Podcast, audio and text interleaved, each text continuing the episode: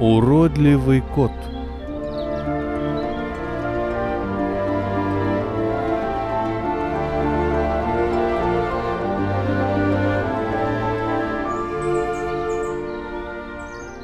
Мир, увы, не всегда спасает красота. Мы правильно живем в этом мире, если правильно любим его. Каждый обитатель нашего дома, в котором жил и я, знал, насколько уродливый был уродлив наш местный кот. Уродливый любил три вещи в этом мире: борьба за выживание, поедание чего подвернется и, скажем так, любовь. Комбинация этих вещей плюс бездомное проживание на нашем дворе оставила на теле уродливого неизгладимые следы. Уродливый кот имел только один глаз. С той же самой стороны не было и уха, а левая нога была когда-то сломана и срослась под каким-то невероятным углом, благодаря чему создавалось впечатление, что кот все время собирается повернуть за угол. Его хвост давно отсутствовал. Остался только маленький огрызок, который постоянно дергался.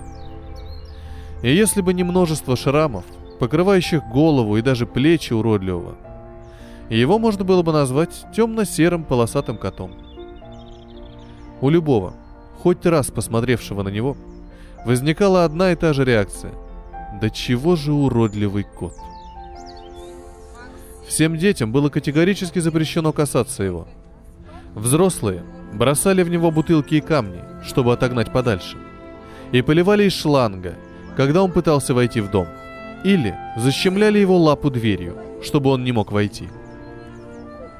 Удивительно, но уродливый всегда проявлял одну и ту же реакцию. Если его поливали из шланга, он покорно мог, пока мучителю не надоедала эта забава. Если в него бросали что-то, то он терся о ноги, как бы прося прощения. Если он видел детей, он стремглав бежал к ним и терся головой о руки и громко мурлыкал, выпрашивая ласку. Если кто-нибудь все-таки брал его на руки, он тут же начинал сосать уголок блузки, пуговицу или что-нибудь другое, до чего мог дотянуться. Но однажды на уродливого напали соседские псы. Из своего окна я услышал лай псов, его крики о помощи и команды «фас» хозяев собак, и тут же бросился на помощь. Когда я добежал до него, уродливый кот был ужасно искусан, весь в крови и почти что мертв. Он лежал, свернувшись в клубок, дрожа от страха и боли. Его спина, ноги, задняя часть тела совершенно потеряли свою первоначальную форму. Его грустная жизнь подходила к концу. След от слезы пересекал его лоб. Пока я нес его домой, он хрипел и задыхался. Я бегом нес его домой и больше всего боялся повредить ему еще больше. А он тем временем пытался сосать мое ухо. Я остановился и, задыхаясь от слез, прижал его к себе. Кот коснулся головой ладони моей руки, и его золотой глаз повернулся в мою сторону, и я услышал мурлыканье. Даже испытывая такую страшную боль, кот просил об одном — о капельке любви. Возможно, о капельке сострадания. И в тот момент я думал, что имею дело с самым любящим существом из всех, кого я встречал в моей жизни.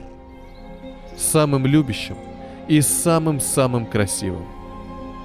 Он только смотрел на меня, уверенный, что я сумею смягчить его боль. Уродливый умер на моих руках, прежде чем я успел добраться до дома. И я долго сидел у своего подъезда, держа его на коленях.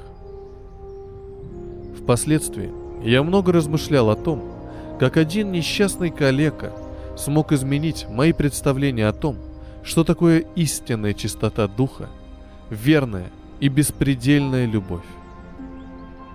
Так оно и было на самом деле. Уродливый сообщил мне о сострадании больше, чем тысяча книг, лекций и разговоров. И я всегда буду ему благодарен. У него было искалечено тело, а у меня была поцарапана душа. Настало и для меня время учиться любить верно и глубоко, отдавать любовь ближнему своему без остатка.